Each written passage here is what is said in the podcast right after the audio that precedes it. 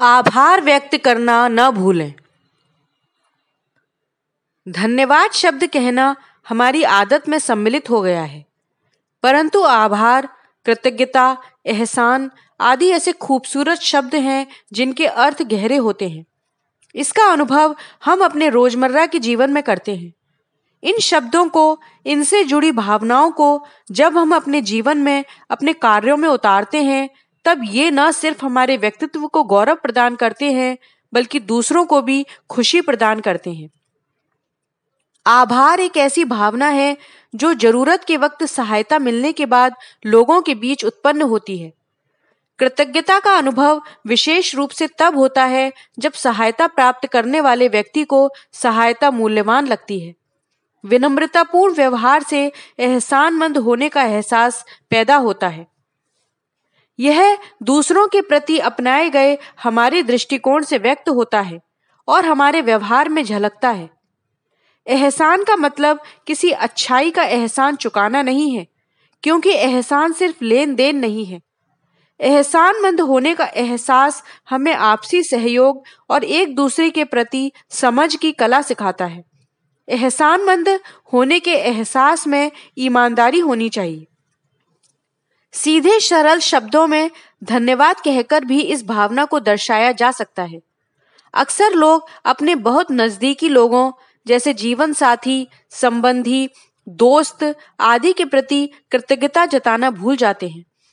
एक सच्चे और ईमानदार इंसान का चरित्र और व्यक्तित्व बनाने वाले गुणों में एहसानमंद या कृतज्ञ होने के एहसास का दर्जा सबसे ऊँचा है। लेकिन ऐसा होने में सबसे बड़ी रुकावट अहंकार पैदा करता है। एहसानमंद होने का नज़रिया जीवन के प्रति हमारे दृष्टिकोण को हमेशा के लिए बदल देता है। एहसानमंद होने के एहसास और विनम्रता के गुणों को यदि हम अपना लेते हैं तो हमारा व्यवहार अपने आप ही सही होने लगता है। आंतरिक प्रगति को अवरुद्ध करने वाली प्रवृत्तियों में एक प्रमुख यह है कि अच्छी चीज़ों का श्रेय व्यक्ति खुद लेना चाहता है और बुरी चीज़ों के लिए दूसरों पर दोषारोपण करता है। ऐसा इसलिए होता है क्योंकि व्यक्ति अपनी नाकामी एवं असफलता से बचने की कोशिश करता रहता है। वह हमेशा परिस्थितियों को जिम्मेदार ठहराता है और अपने लक्ष्य से दूर भागता रहता है। हमें इस बात को समझ लेना चाहिए कि जब हम कामयाबी के लिए अपने आप को बधाई का पात्र मानते हैं तो फिर नाकामी की स्थिति में ऐसा क्यों नहीं करते? हमें अच्छी चीज़ों का श्रेय दूसरों को देना चाहिए और उनकी खामियों की ज़िम्मेदारी खुद लेनी चाहिए। अपनी तरक्की में दूसरों का योगदान स्वीकारना ही बड़प्पन है।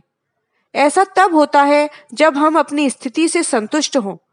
हम ऐसा सोचना शुरू कर देते हैं कि हमें किसी की मदद की ज़रूरत नहीं तो यह हमारी दृढ़ता को दर्शाता है। यह हमारा नकारात्मक नज़रिया है, जो सकारात्मक चीज़ों को आने से रोकता है। कुछ लोग दूसरों की तुलना में अधिक कृतज्ञता महसूस करते हैं।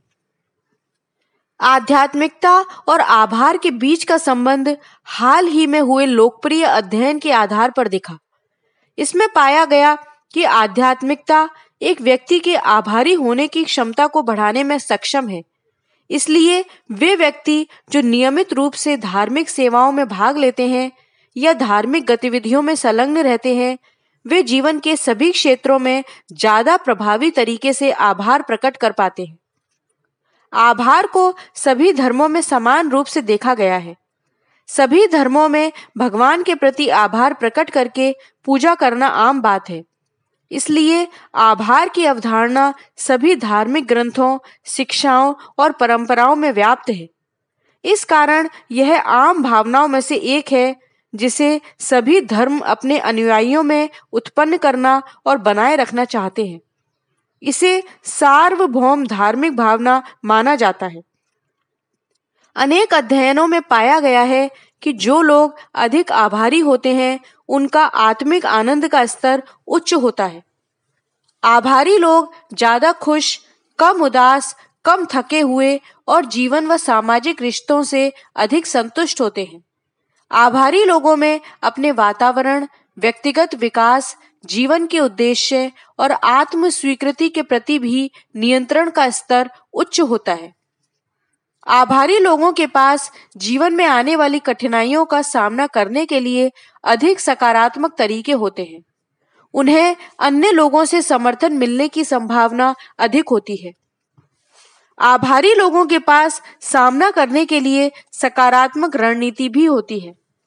समस्या से बचने का प्रयास करने, खुद को दोष देने या लक्ष्य से हटने की संभावना कम होती है। आभारी लोगों को बेहतर नींद आती है।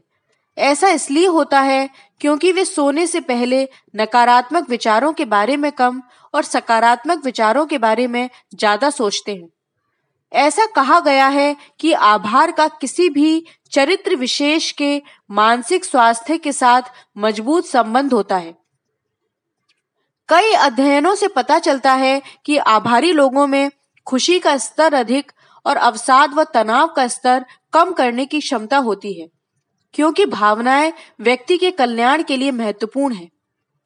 यह इस बात का प्रमाण है कि आभार भी विशिष्ट रूप से महत्वपूर्ण हो सकता है।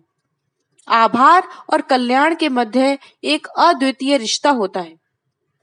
एक बार उन लोगों को याद कीजिए जिनका हमारे जीवन पर अच्छा असर पड़ा हो। ऐसे लोगों में हमारे माता पिता शिक्षक या कोई भी दूसरा व्यक्ति हो सकता है जिसने हमारी सहायता करने के लिए भरपूर समय दिया हो। देखने में शायद ऐसा लगा हो कि उन्होंने केवल अपना कर्तव्य निभाया है, लेकिन वास्तव में ऐसा नहीं है। उन्होंने हमारे लिए अपनी इच्छा से अपने समय, श्रम, संपदा आदि का नियोजन किया है। उन्होंने हमारे प्रति प्रेम के कारण ऐसा किया न कि धन्यवाद पाने के लिए। किसी मोड़ पर जब व्यक्ति इस बात को महसूस करता है कि उसकी ज़िंदगी को संवारने में किसने कितनी मेहनत की, शायद उन्हें धन्यवाद देने के लिए अब भी देर नहीं हुई है। आभार ऋणग्रस्तता की तरह नहीं है, जबकि दोनों भावनाएँ मदद के बाद व्यक्त की जाती हैं। ऋणग्रस्तता तब पैदा होती है जब व्यक्ति मानने लगता है कि उसका दायित्व है कि उसे सहायता हेतु मिले मुआवजे से कुछ चुकाना भी है। जबकि आभार प्राप्तकर्ता को अपने संरक्षक की तलाश करने और उनके साथ अपने रिश्ते सुधारने के लिए प्रेरित करता है। आभार प्रकट करना एक तरह से रिश्तों को सुदृढ़ करना है। एक प्रयोग में पाया गया कि आभूषण की दुकान में ग्राहकों को बुलाकर जब धन्यवाद दिया गया तो उनकी खरीद में 30 प्रतिशत तक की वृद्धि देखी गई। दूसरे अध्ययन में पाया गया कि एक रेस्टोरेंट के नियमित ग्राहक सर्वर को उस समय ज़्यादा बड़ी टिप देते हैं जब सर्वर उनके चेक पर धन्यवाद लिखते हैं। आभार प्रकट करना हमारी शालीनता, विनम्रता एवं निरहंकारिता का प्रतीक है। अतः हमारे लिए जिसने भी, जो भी, कभी भी, कुछ भी किया हो, उसका हमें अवश्य ही आभार व्यक्त करना चाहिए। अखंड ज्योति मार्च 2022 पृष्ठ संख्या 40